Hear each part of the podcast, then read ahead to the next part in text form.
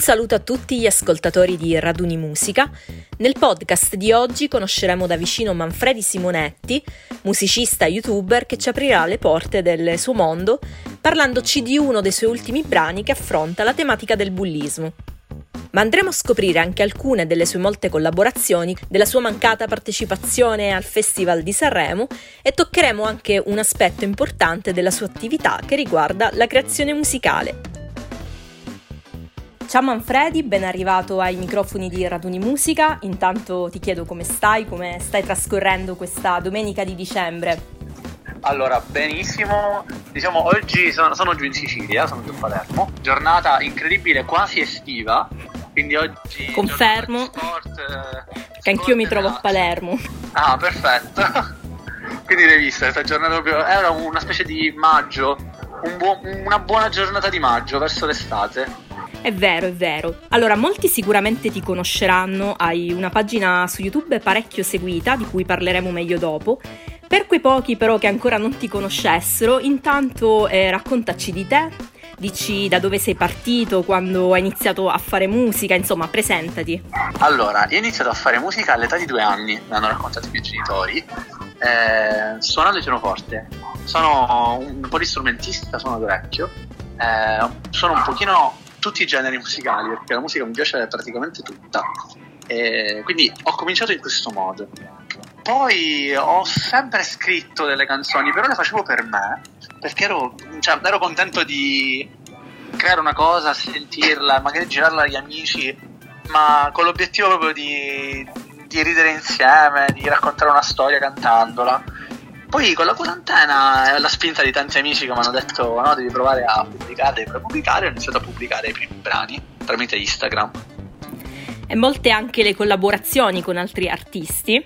Non anticipo nulla, vorrei che ce ne parlassi tu, raccontaci come sì, sono nate. Allora, queste collaborazioni negli ultimi anni, eh, diciamo in due in particolare, che sono quella con Irigheira, con Johnson, eh, quella con Paolo Meneguzzi, eh, che sono le ultime diciamo due collaborazioni che ho fatto e ce ne sono anche tantissime altre in, eh, in uscita. Diciamo, sono state due storie differenti. Una era, un mio, cioè, una era un desiderio di fare una canzone che era proprio l'estate sta finendo e quindi che poi si è esaudita, mentre l'altra era proprio quella di fare un brano insieme a Paolo Meneguzzi che la sua musica mi ha cresciuto. Io ascoltavo sempre le sue canzoni e avevo fatto un brano, ho detto sarebbe perfetto se se ci fosse lui, cioè lo vedevo proprio per lui quel brano. E quindi gli ho mandato nel modo più semplice del mondo il brano. E ho detto questo brano l'ho fatto, mi piacerebbe poterlo fare assieme. L'ho ascoltato e mi ha detto va bene. Tra l'altro dovrebbe essere il brano anche l'anticipazione di un concept EP che uscirà? Sì, eh sì, sì, sì, sì. L'EP uscirà adesso a gennaio. Volevo farlo uscire prima, solo che c'è stata la cosa di Sanremo. Noi ci siamo preparati. Oggi abbiamo saputo perché ero insieme a un altro big e ad altri autori per oggi abbiamo saputo che non siamo passati, ma in realtà non è una cattiva notizia, perché vuol dire che possiamo pubblicare. ha il suo aspetto positivo allora. Sì, perché avevo smesso di, di pubblicare da quasi qualsiasi social, anche YouTube, di non mettere musica, perché avevo tenuto tutto, perché ho detto mettiamo caso, colpo di fortuna, decisione miracolosa, entriamo, tutta quella musica è meglio averla da poter far uscire dopo. Però dico in caso contrario da gennaio comincia a uscire. I tuoi brani eh, hanno molto spesso un'impronta sarcastica e soprattutto prendono spunto dalla realtà. A settembre è uscito anche il singolo 2 milioni di persone scritto insieme a Jumpy Tech che affronta un tema importante, quello del bullismo, quindi vorrei che ci raccontassi come è nata questa idea. Allora, questa collaborazione nasce perché Jumpy, punto viene, mi fa, ma abbiamo fatto 2 milioni di iscritti vorrei festeggiarlo in modo particolare, abbiamo detto ok, invece di fare un video divertente, usiamolo come mezzo sociale, raccontiamo una storia che possa insegnare qualche cosa, che possa passare un messaggio. E quindi abbiamo deciso di dedicare questo suo traguardo dei milioni a una canzone che trattasse il tema del bullismo e che vuole raccontare, vuole spiegare come una persona che mira ai propri obiettivi va dritto, indipendentemente da quello che gli capita, domani quando si girerà guarderà indietro, vedrà tutti gli altri indietro e lui che è arrivato dove voleva arrivare. C'è anche il backstage di questo brano? Sì, sì, sì, ma ne quasi di tutti, di tutti i brani, sì, c'è proprio la storia di come è nato, quello che abbiamo combinato, tutto il set. Siete andati in una scuola di Palermo? Sì, sì. Sì, abbiamo preso una scuola di Palermo, poi siamo stati a girare sui tetti di alcuni palazzi, sopra il monte della città che è Monte Pellegrino, siamo andati a fare alcune scene, abbiamo cercato una 600 rossa perché lui aveva una 600 rossa quando ha cominciato, eh, abbiamo preso il centro commerciale con Cadoro che ci ha ospitati per poter utilizzare tutta la parte di garage, è stato un bellissimo progetto quindi non solo musica ma anche youtuber, quindi a questo punto vorrei che ci parlassi anche di questo altro aspetto della tua multiforme creatività, possiamo allora, dire. In realtà ho deciso sul mio canale di raccontare quello che faccio, cioè ho solo messo uh, davanti alle telecamere quello che io faccio per creare una canzone quindi il mio procedimento, come, come, arriva quella canzone, come nasce, il fatto che può nascere sempre una canzone da argomenti diversi, quindi ho solo raccontato il background che ci sta dietro e il backstage di quello che vado a fare. Infatti negli ultimi mesi hai iniziato a proporre dei veri e propri tutorial su un argomento molto interessante sì. secondo me che è appunto il processo di composizione di una canzone eh, ad esempio scrivere una canzone in 60 minuti, esatto. Sì, naturalmente comprendo che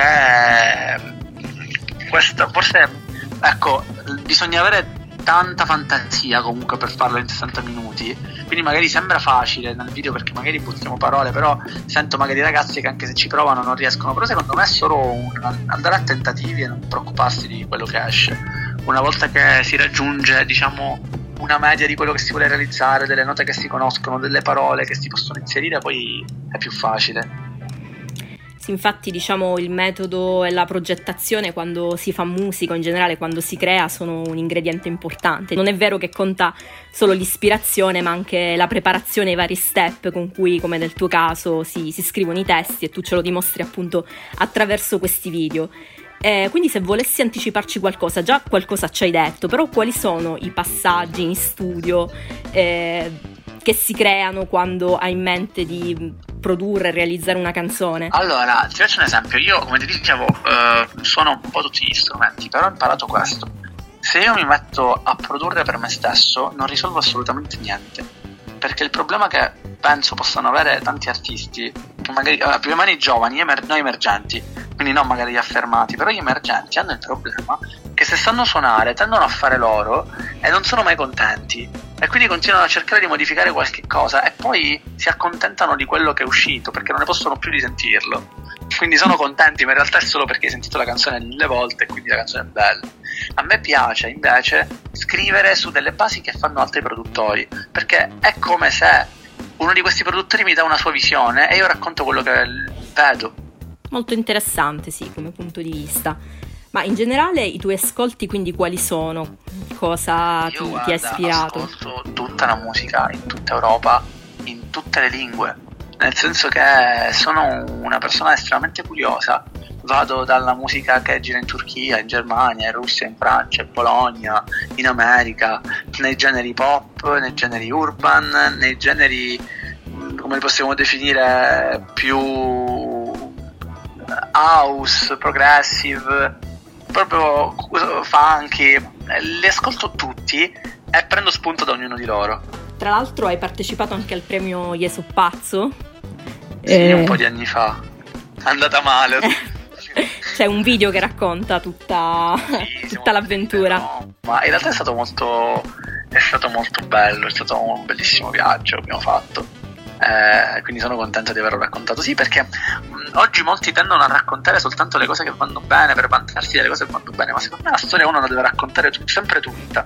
Perché se poi va bene dai molta più speranza alle altre persone, perché capiscono che a volte hai fallito, ma non significa che ti sei arreso è vero. E poi eh, hai anche suonato insieme, o meglio, sul palco insieme a Caparezza.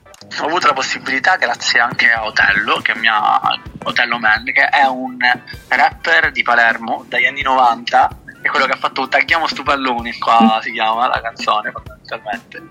Eh, lui mi ha dato questa possibilità di fare questa esperienza, è stata veramente bella essere a Catania insieme, insieme.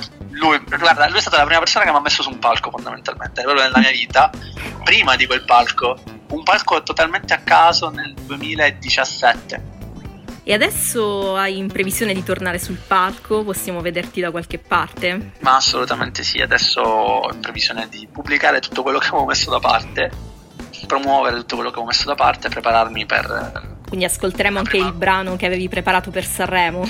Sì, penso di sì. Ci vuoi dire qualcosa? Vuoi darci questa esclusiva su questo brano? Allora, il brano eh, è un brano sarcastico, molto vicino allo stile di Caparezza, eh, che tratta il tema odierno della, sia politico-culturale legato alla tecnologia e al modo di vivere delle persone e di come le persone credono di stare eh, e mentre in realtà non stanno poi così tanto male.